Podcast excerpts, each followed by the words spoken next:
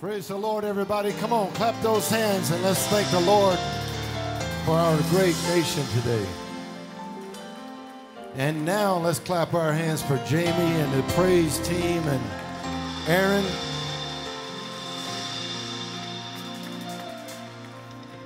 I could listen to that all day long. Let's remain standing just for a moment for the reading of God's Word. We're going to get right into it momentarily.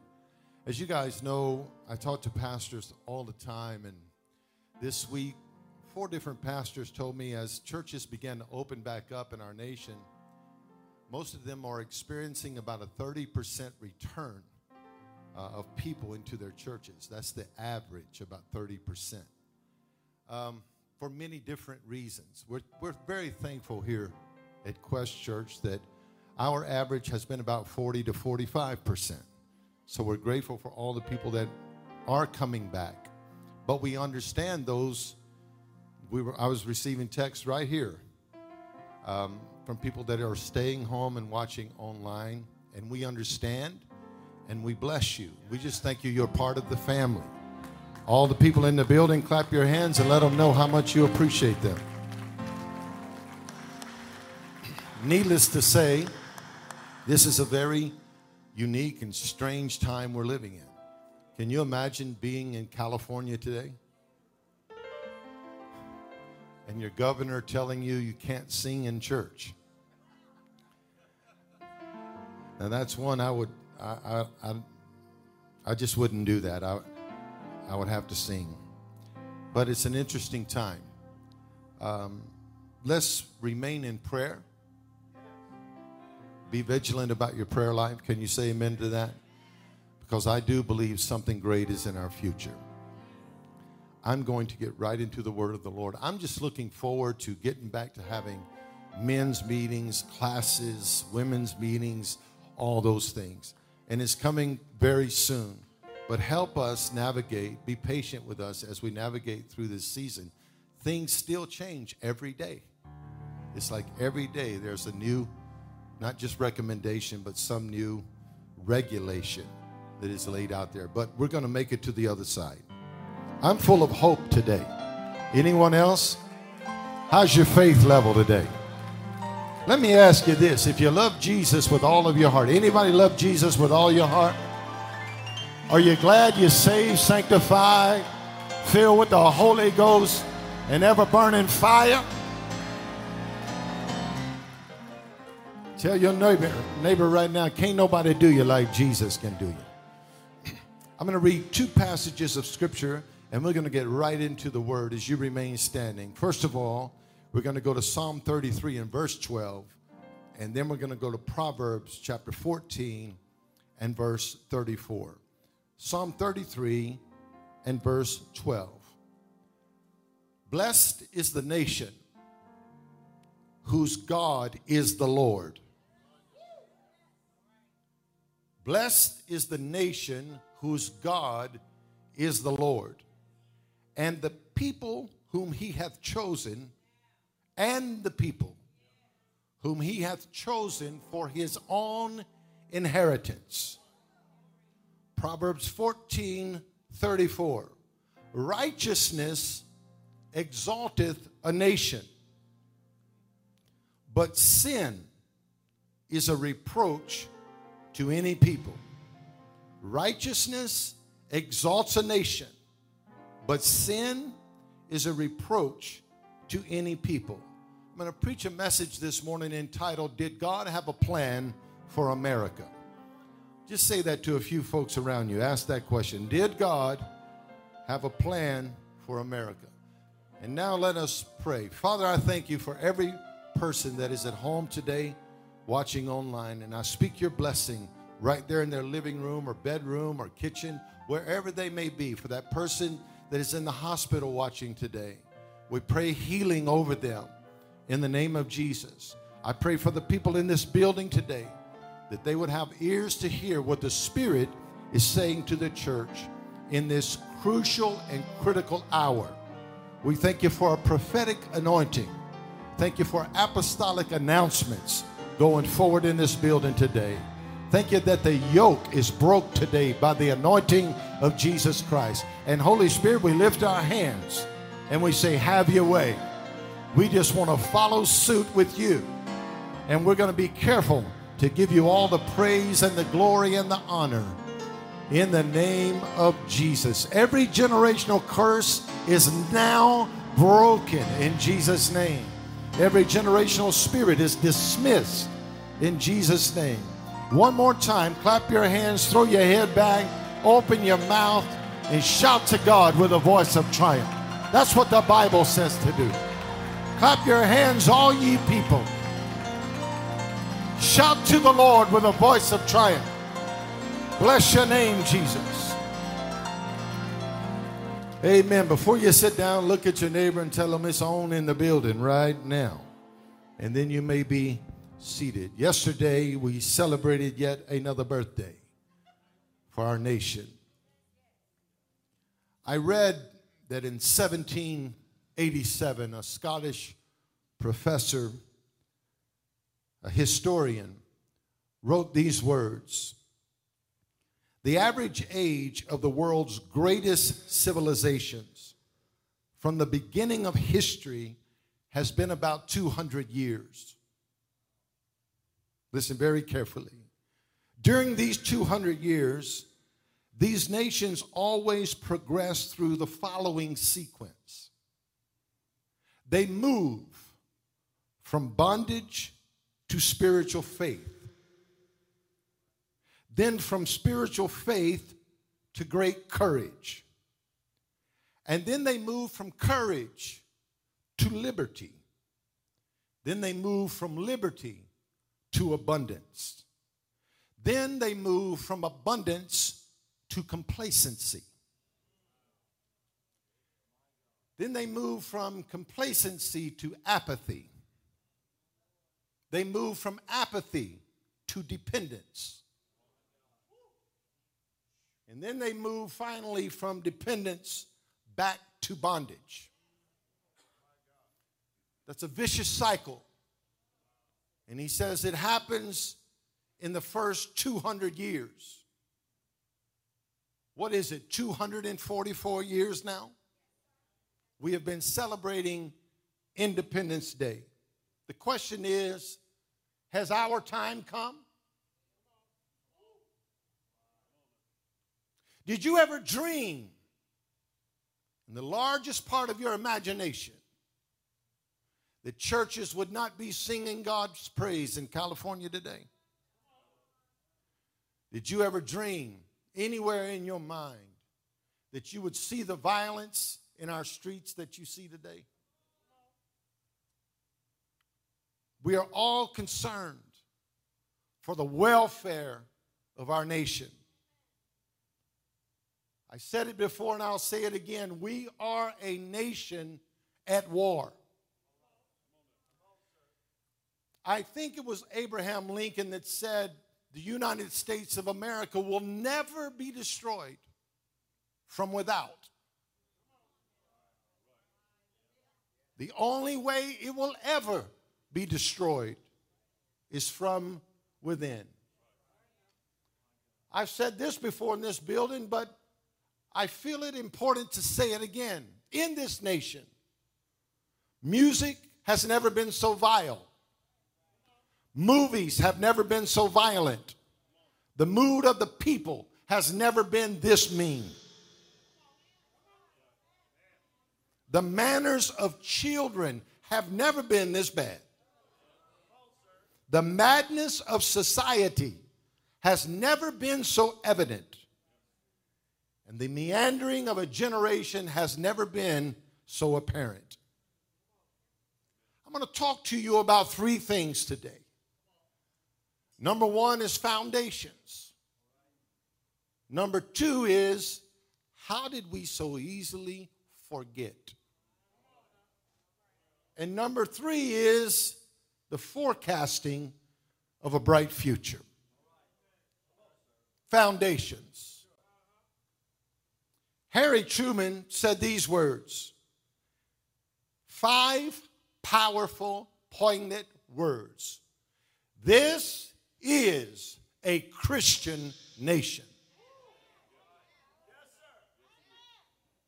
Franklin D.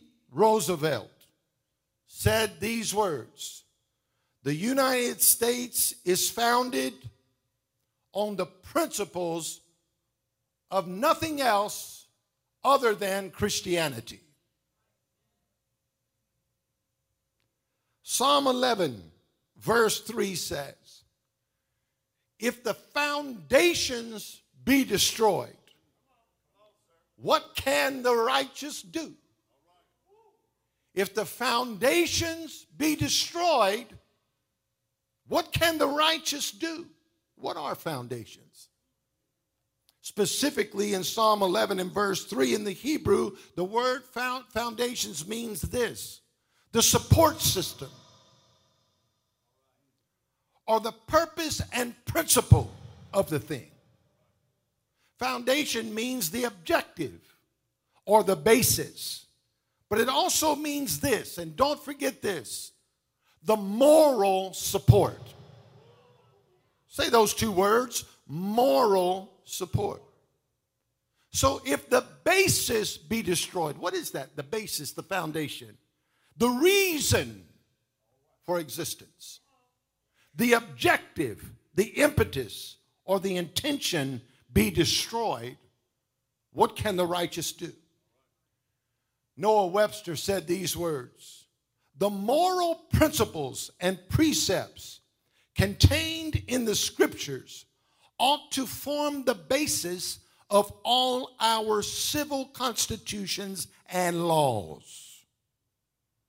All the miseries and all the evils which men suffer from vice, crime, ambition, injustice, oppression, slavery, and war proceed from their despising or neglecting the precepts contained in the Bible." The Declaration of Independence, the Bill of Rights, the U S Constitution, all contain many phrases that find their foundation in the first five books of the Bible, referred to as the Pentateuch. Now you can sit here and argue with me today about the lifestyle of our framers, our founding fathers. I'm not here to give vent about my frustration of what I see going on in the nation. But before we touch the barisheth of anything, you must understand that before you start complaining about any foundation, you must find your first complaint in the foundation of humanity. Sin did not begin in seventeen seventy-six. Sin began in Genesis chapter number three. From the beginning of time, we have been dealing with dysfunction. We have been dealing with fault lines. This is nothing new to humanity. We are full of fault, full of bent ways and propensities. Humanity in itself is full of hatred and bitterness, envy and strife. That is called the deeds of the flesh. Hmm. We are still known throughout the world as a Christian nation. I asked you before, is America a Christian nation, or is America a nation that has Christians in it? two thousand fifteen, the survey was taken, and seventy-five percent of this nation identified themselves with Christianity. That's not a bad percentage. In two thousand nineteen, that percentage slipped down to sixty-five percent. That's a decline of ten percent in five short years, or in four short years, ten percent. Protestants are no longer the fastest growing religion in America. That should shock you. As a matter of fact, the fastest growing sect in America in relation to religion is a group called the Nones. N O N E S. twenty-nine percent of this country refer to themselves as nuns. That's staggering to me. They believe in nothing in particular. They include atheists and agnostics. In case you're wondering what that is, that is a person who believes that nothing is known or can be known about the existence or the nature of God. That's staggering that it is the fastest growing sect in America. That's where you get organizations like Antifa. I let that rest. One of the most common reasons that this generation has turned that direction is because of the opposition to the positions taken by churches, listen carefully, on social issues.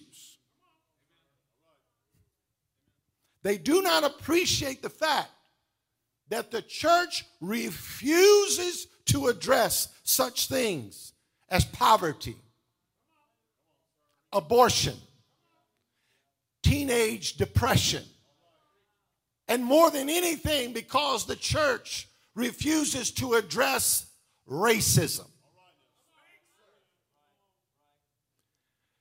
They look at the church as if we are afraid to address these issues because we don't want to lose membership, and we certainly don't want to lose that money. My Bible says, if the foundations be destroyed. See, this generation believes that the church is irrelevant. We just exist not to make a difference, but to build social clubs, to build country clubs where we can hang out and sing, but we're not interested in making impact in the nation based on our convictions and based on our doctrines. I'm going to go ahead and preach. If the foundations be destroyed, what does it mean destroyed in the Hebrew? If the foundations get beat down, or if the foundations are pulled down into pieces, if the foundations are overthrown, if the foundations are overthrown, what shall the righteous do? I'll say it again. If the foundations are overthrown, what shall the righteous do?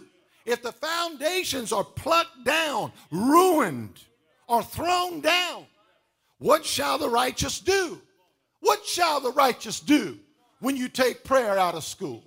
What shall the righteous do when you take the Bible out the library? What shall the righteous do when you take the Ten Commandments out of courthouses? What shall the righteous do when all these things are being overthrown? Hmm. What shall the righteous do? So I'm watching all these statues being torn down. And now the threatening of tearing down statues of Jesus. And I'm listening to Christians. And I'm watching them be irate. And how dare you?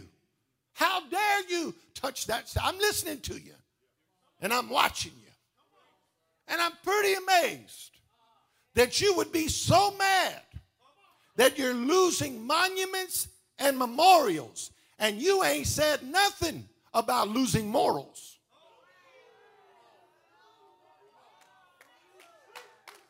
We said nothing about morals being destroyed, but we are really mad that the monuments and the memorials are being pulled down. And I really believe it's high time for us to go to our bathroom, look in our mirror, and say, how is my heart doing in reference to morality?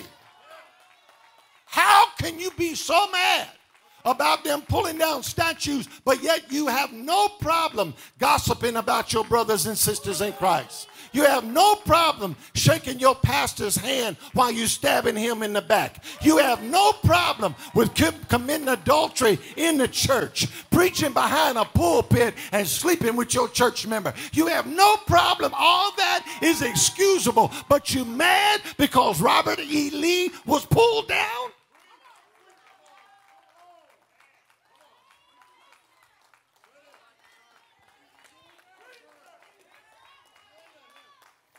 We are being be- beguiled. This is a deception. This is a deception. It's a trick. We're being baited to look at stuff that's so apparent, and we are ignoring what really matters. Second Timothy two nineteen says, nevertheless, help me God. I feel the Holy Ghost here. I'm sorry, y'all. Woo! Second Timothy two nineteen says, nevertheless, there's one foundation that stands sure. Nevertheless, the foundation of God stands sure. The foundation of God has this seal, that the Lord knows them that are his. And let everyone that names the name of the Lord depart. Don't lose me now. Depart from personal iniquity. The foundation of the Lord stands sure. And this is what it says. The Lord knows his own. And let his own depart from iniquity. What shall the right? Who are the righteous? Who are they? They're the just. Before you think you're so righteous, let me help you. The only way you can declare yourself righteous is not that you're so perfect, but that you treat people fairly. That's a righteous person. The deepest etymology in the Hebrew language of righteous has to do with justice, not judgment. It has to do with loving your neighbor as you love yourself. What shall the righteous do if the foundations be destroyed? See, we got a bad problem. We have spiritual amnesia.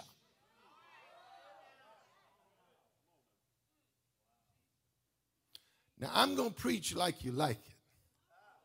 All right? I'm going to preach like you like it. Even if you don't like it. Forgetting happens when reminding stops. Simple and profound. Forgetting happens when reminding stops. The book of Judges, chapter two, tells us of a generation. In verse ten, that that generation had been gathered to their ancestors. They had passed off the scene. And another generation grew up who knew neither the Lord nor what the Lord had done. They didn't know God, and they didn't know what God had done for his people. Then the Israelites did evil in the eyes of the Lord and served the Baals. They forsook the Lord, the God of their ancestors, who had brought them out of Egypt. They followed and worshiped various gods of the peoples around them. My question to you this morning is why? Why do people forget God? How does this happen? Help me, Jesus. I found the answer. Deuteronomy chapter thirty-two and verse fifteen. But Jeshurun. Let me tell you what Jeshurun means. The upright or the righteous. Those who are pleasant and prosperous. Specifically, Jeshurun means the people of God. The people of God waxed fat and kicked. Thou art waxing fat. You are grown thick. you are covered with fatness. Then Jeshurun, the people of God, forsook God, which made him, and they lightly esteemed the rock of their salvation. Did I just lose you? What I just told you is, when the people of God got fat with prosperity, we got fat with wealth, we got satisfied with earthly things, we soon forgot the rock of our salvation. We lightly esteemed him. Hmm. When you reject it, you remit it. Help me, Lord. You cast it off. Whew. Many times it's in our prosperity that we forget who blessed us. And many of you mistake blessing for prosperity. I know a man that just wrote a book called The Blessing. And when you buy the book, you're going to understand that prosperity does not always mean blessing. You see a man making a lot of money not serving God, and you say he's blessed. That's a lie. That simply means he worked principles, and he was diligent to the discipline of plowing his field, and he reaped what he sowed, which was money, and you call him blessed. That don't mean he's blessed. That just means he's prosperous. Proverbs thirty warns us in verse seven, two things have I required of you. Deny me not them before I die. Listen to the prayer. Remove far from me the vanity and lies. Give me neither poverty nor riches. Feed me with food that is convenient for me, lest I be full and deny you. And then I'll say, who is the Lord? Or lest I be poor and steal and take the name of God in vain. Have you had enough yet? Because I'm not done with spiritual amnesia. Psalm one oh six verse eight, nevertheless he saved them for his name's sake. For whose name's sake? For America's name's sake? I better stop, I better stop, because some of you have mixed up American and Christian. You're prouder to say you are American than you are Christian. What will you do, Mister American, if tribulation really does show up in this nation? What will you do when persecution really hits this nation? Will you be screaming, I'm an American, I don't deserve this? Why do Americans get on planes and fly to foreign countries and expect special treatment? Because we're American. Getting quiet now in the building. And we're more proud of the U S A than we are the Holy Bible. We're more proud to say we're an American than we are to say we are blood-bought, sanctified, born-again Christians. Let me help you. There are blood-bought, sanctified, born, born-again Christians that are eating breadcrumbs in Haiti. You are no better than them. You're Christians first. If you're an American before you are Christian, you have twisted faith and twisted loyalty.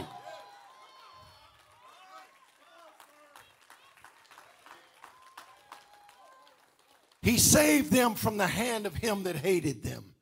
He redeemed them from the hand of the enemy. And the waters covered their enemies. None of them were left.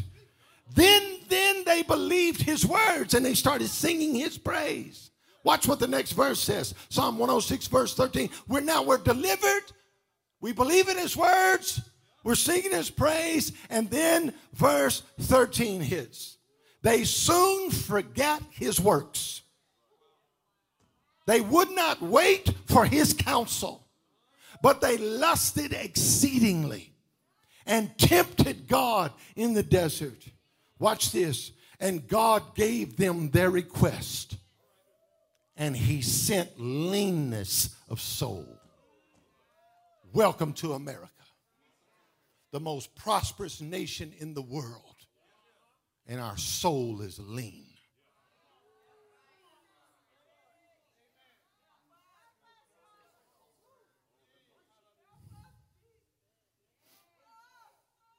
Lean is the opposite of fat.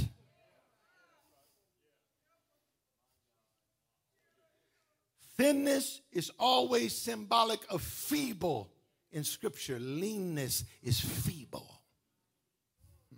We're strong in material and weak in matter.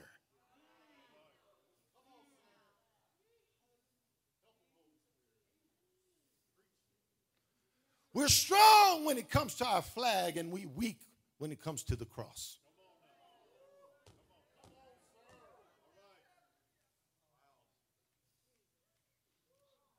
We forgot because we refused to remind. I'm going to go ahead and walk in it. Your problem did not start at your schoolhouse. It did not start at your White House.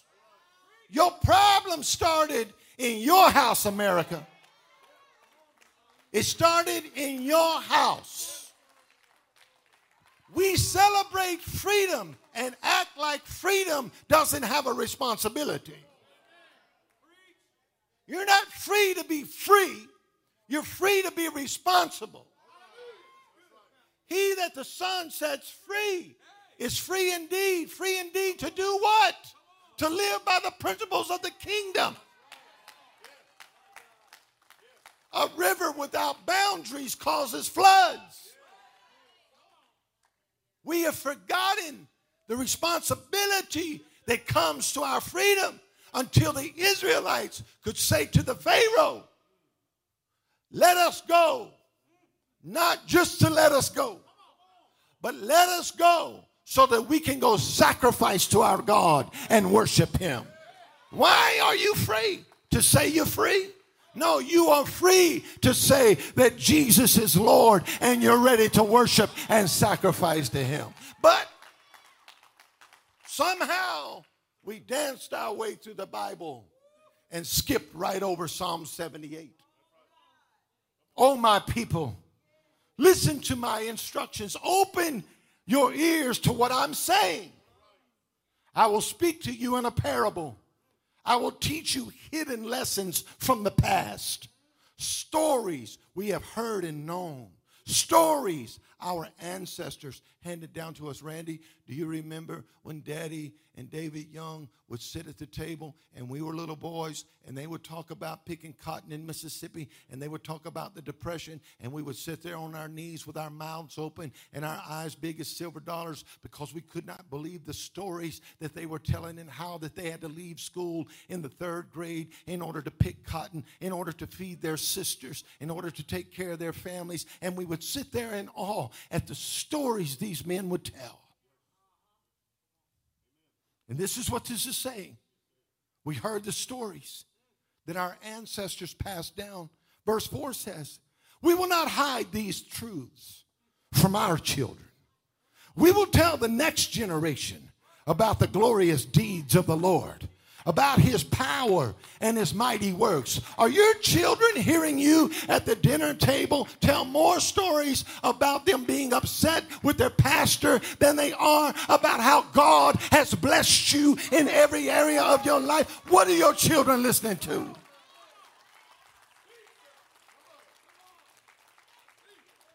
He issued laws to Jacob, gave instructions to Israel. He commanded the fathers to teach the children so that the next generation might know the same principles, even the children that are not even born yet.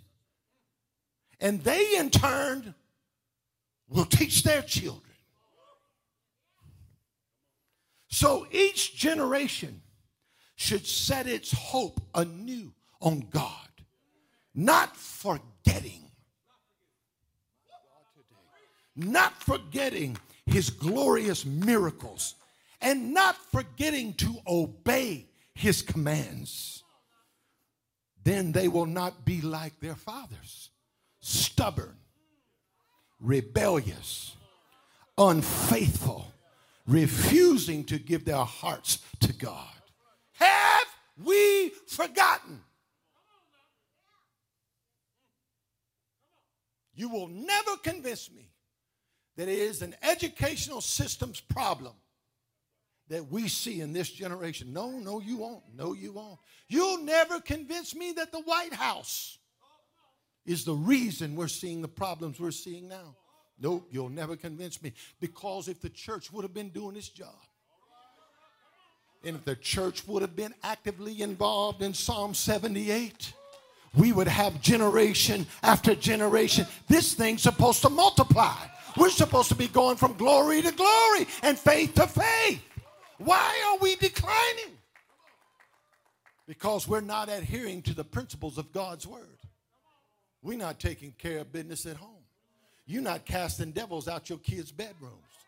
You're not getting their smart devices out of their hand to see what they've been watching. You don't know what they're participating in on Snapchat because you don't care. And if this nation ever started caring again, when we got actively involved in our children's lives, then we would be, we would be raising generation after generation that would be obeying God's commands and remembering his miracles. But you would rather sit around your house and talk about everything that's wrong with everybody than sit there and recite and rehearse the promises and the prophecies of God Almighty. I ain't going to get no help, but I'm going to preach it like you like it, even if you don't like it. You're wondering why homosexuality is taking over this nation? Because you've not taught your son, don't walk like that. You can't dress like that. You can't look like that.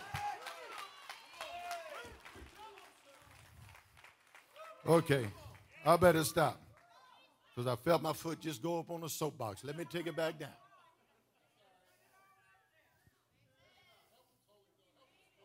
So the big question is, ever since we have such a foundation problem, and ever since we have a problem of forgetting, spiritual amnesia, the big question is, is there any hope? Well, if you read what I've read over the last week from theologians and prophets, not from America. You need to get a hold to some prophets from some other nations. I'm going to tell you again, because you are American does not mean you Christian. I want to hear what the prophets in Trinidad are saying. What are the prophets in Malaysia saying? If you read what they're saying, I promise you, you would be very concerned about the future of your nation. Hmm. Blessed is the nation whose God is the Lord, hmm. whom he hath chosen for his own inheritance. Proverbs fourteen thirty-four, righteousness, righteousness exalts a nation, but sin is a reproach to any people. Where's the hope? Where's the hope for America? Where's the hope? Is it in another civil rights leader? Is that where the hope is? Is the hope in your election in November? Is that where your hope is? Where's the hope? Where's the hope? Where is the hope? We were just having this discussion the other day. What if Trump gets reelected? Brr.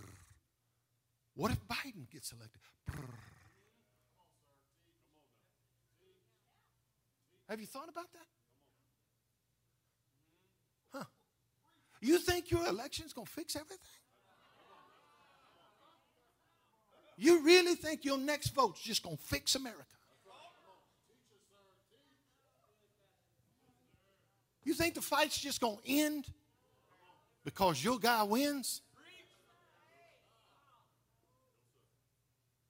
Where's the hope?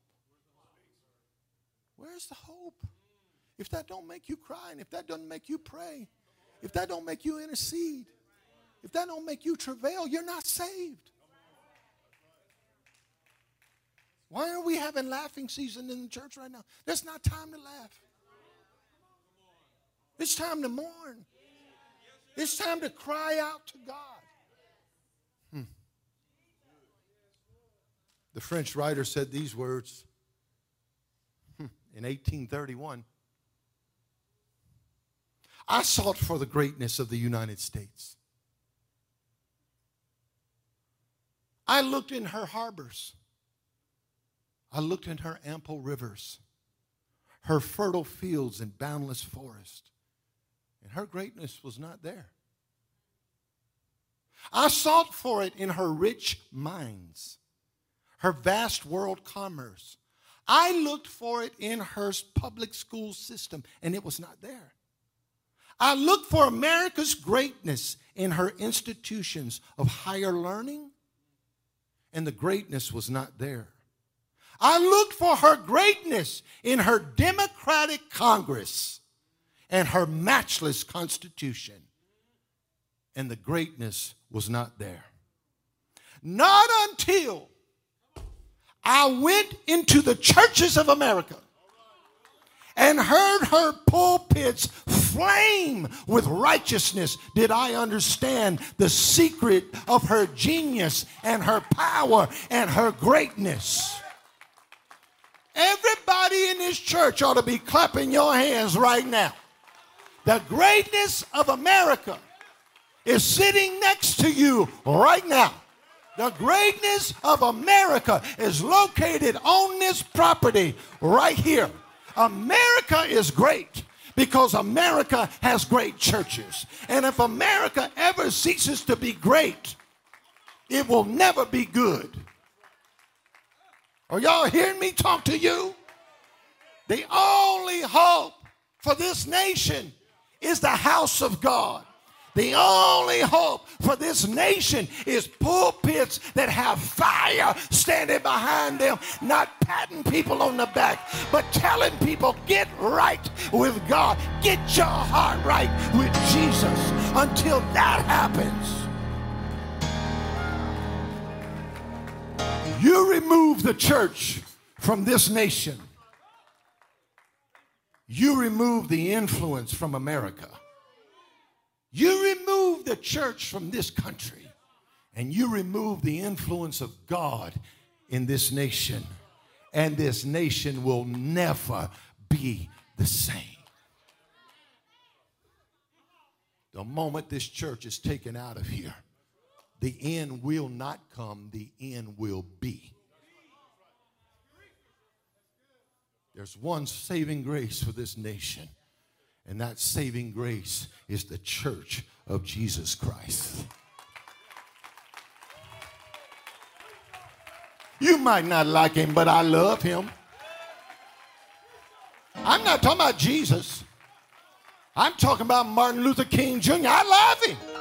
Why? Because he said these words, but the judgment of God is upon the church as never before.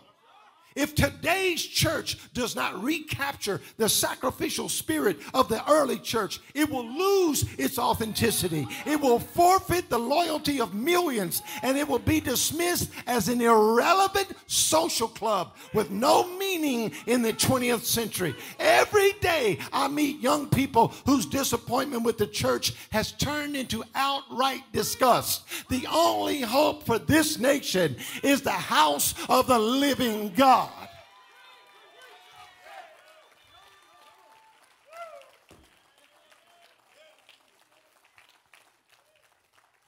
I have about approximately six more pages of notes.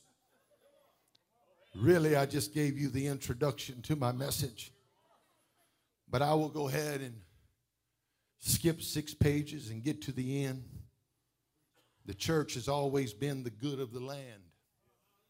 The church has always been the good of the land. Why do we look so much like them? Why do we talk so much like them? The church has always been the good of the land. Good news, good place, good people. Church, why do you talk like everybody else on Facebook? Why is it hard to tell who's saved?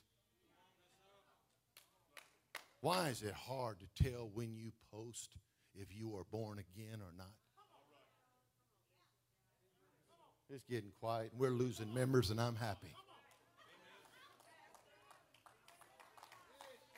Why do you sound so much like them?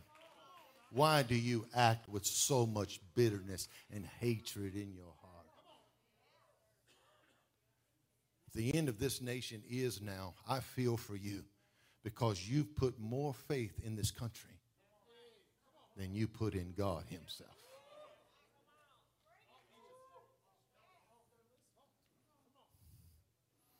Find the good in church. Stop posting bad things about the church.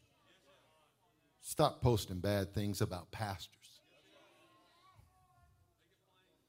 All you're doing is accenting the assault. You're accenting the assault of the enemy. All you're doing is endorsing his accusations. How does it feel to work for Satan?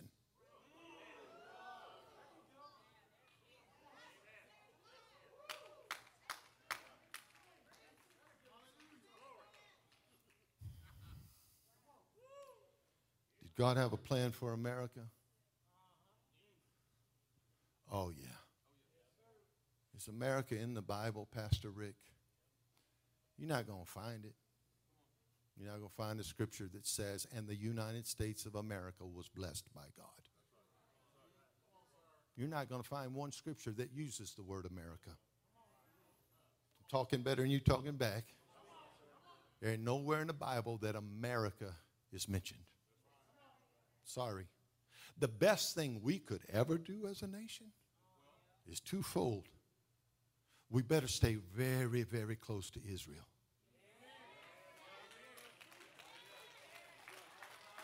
You better always be her ally. That's number one. And the second thing you better do is what Second Chronicles seven fourteen says. If my people, and I heard a preacher talking about that scripture yesterday, and he said these words. That scripture doesn't apply to everyone. That applies just to Israel. Because Solomon was building a temple, and he was praying specifically for that land.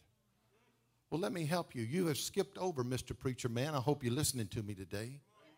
You have skipped over the very principle that I have recited to you from Psalms and Proverbs today. By righteousness, a nation is exalted. Blessed is the nation whose God is the Lord. It doesn't say Israel, Mister Preacher. It says nation. So if that's what it says, then let's believe what it says. And let's get off the land and on the people. Because the Bible says, if my... God's people is more than just Israel, my brother. We are blood-bought, sanctified, born-again, Holy Ghost-filled believers right here. If my people who are called by my name shall humble themselves and pray and seek my face and turn from their wicked ways, I will hear them from heaven, and I will turn and heal their land. You ain't taking me out that scripture. I just find it interesting. I, will you give me ten more minutes? I just find it interesting when you look at America. Did God have a plan for America? I, I just throw something out there, you know what I mean? You know how weird I am. Y'all know that. I see stuff, weird, just crazy stuff, you know? A horse wins the Kentucky Derby, and I find something prophetic about it.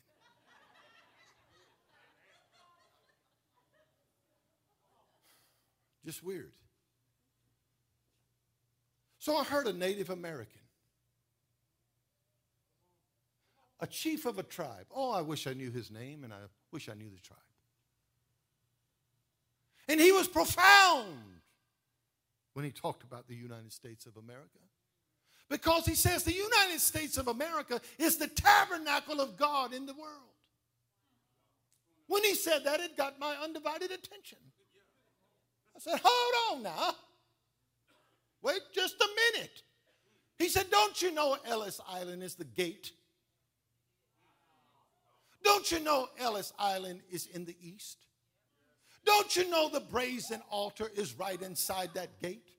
Don't you know the brazen altar is for sacrifice where the Revolutionary War took place? where blood was shed? Don't you know if you go a little bit further that you'll find the laver of water? The Mississippi and the Missouri River running right down the center of a nation.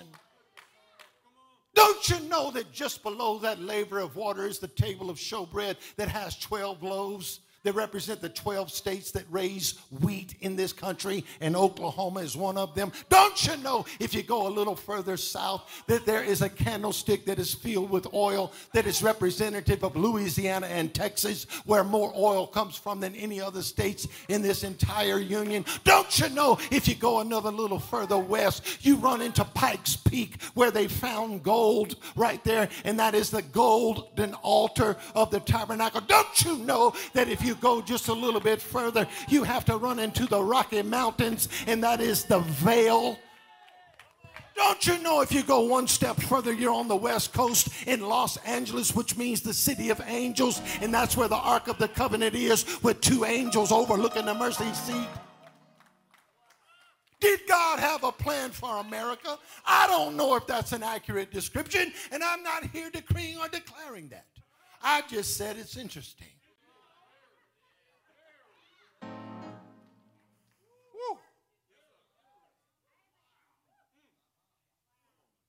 This nation is blessed not because we're so smart. This nation has been blessed not because we're so good. Matter of fact, our fault lines are really bad. Ooh, really bad. And now we're trying to correct things that happened centuries ago, decades ago. Blood is crying out from the ground, and we're still killing babies. And you're screaming, U S A. Well, let me help you, Mister Patriot. If you want to keep screaming that name and wearing them colors, how about you drop down on your knees and humble yourself? Turn from your wicked ways. Seek God's face. It's getting quiet now, because I'm going to tell you, well, let me fix this. Not one breathing soul in this building is more U S A than the man talking to you right now. I was raised to be a patriot. I was raised to bleed red, white, and blue. When the U S A participates in anything, I'm screaming win. When we go to war, I scratch my head sometimes and wonder why, but I always pray we win. There's no one that's more American than me, I promise you. But I can promise you another thing. I am not more American than I am a sanctified, blood-bought believer. And the only thing that's holding this nation together is people like us. If you're with me, jump on your feet and clap your hands and give God praise for this nation.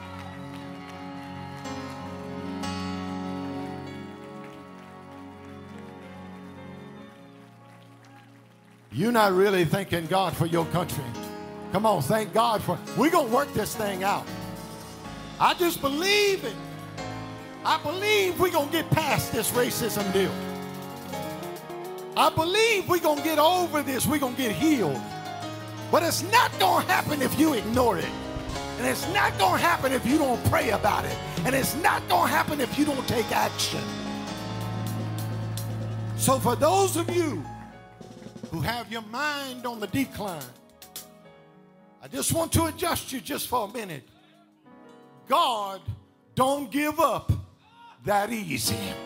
Tell your neighbor, God don't give up that easy. It didn't take but one man named Abraham to save Sodom and Gomorrah. It didn't take Gideon twenty thousand. He had to get down to three hundred.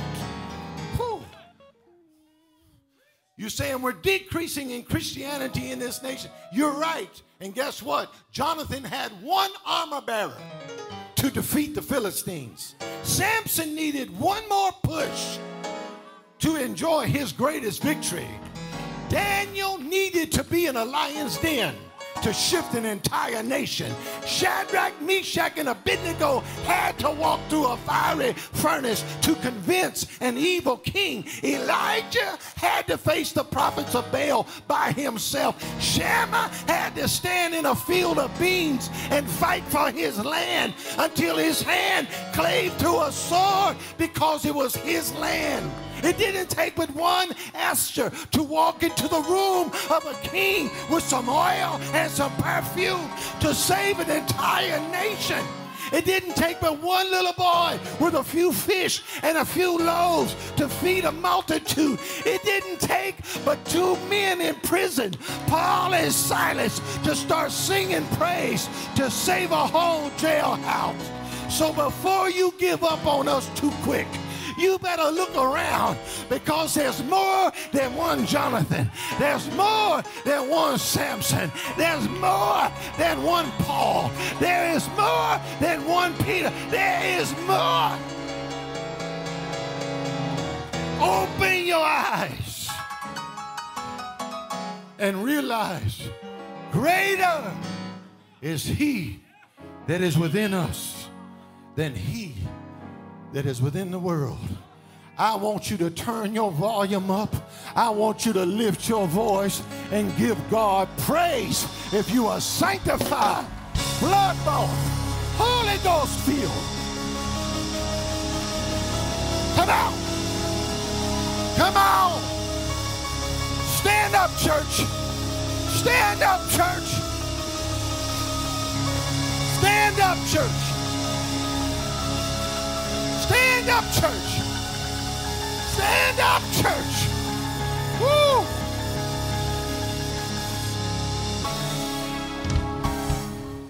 Woo! Stop negotiating at the altar of compromise. Live by your conviction. Practice what you preach. Don't shake my hand and hug my neck and kill me at your lunch table. Preach, Pastor Rick. Don't be quoting scripture one day and killing people the next day. Live what you preach. Walk it out. Pray. Jesus said, pray for those who persecute you. He didn't say persecute them back. He said pray for them. Bless them who despitefully use you. Help us, Jesus. Father, I call for a church in the Bible Belt of this nation called Quest Church to stand up.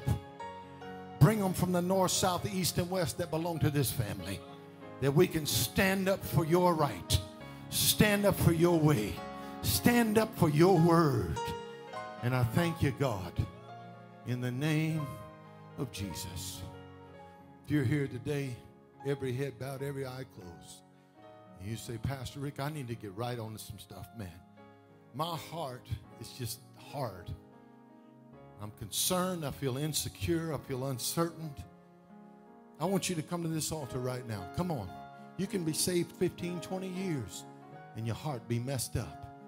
Come up here right now. Listen, it's easy to get disillusioned in this moment and in this time we're living in. You know how hard it is for preachers in America to stand up and preach. You won't hear this. You know why? Preachers are scared they're going to offend people. They don't know what's right. They know they're scared to say certain stuff. Man, let me tell you something. The confidence you ought to have as a born-again believer ought to supersede any confidence you ever enjoyed in your entire life. If you're not right with God today, would you come up here? You know your heart is not right with God. You're not right with God. You want to get right with the Lord. Come on, my brother. Anyone else? Come on. Or if you feel disillusioned in this moment in our history, just come on. Just come on. Anyone else? Come on, clap those hands. Encourage those who are thinking about it. All right? Thank you, guys, for coming to this altar. Just lift your hands. Lift your hands right there. Everyone's going to pray with our brothers and sisters here. Pray after me. Say, dear Lord Jesus, thank you that you love me with an unconditional love. No matter what I've done, you are a God that forgives. I ask you to forgive me to cleanse me. I ask you to come into my heart. Not just be my Savior, but be my Lord. I'm inviting you to be the final authority in my life. I thank you that today things change.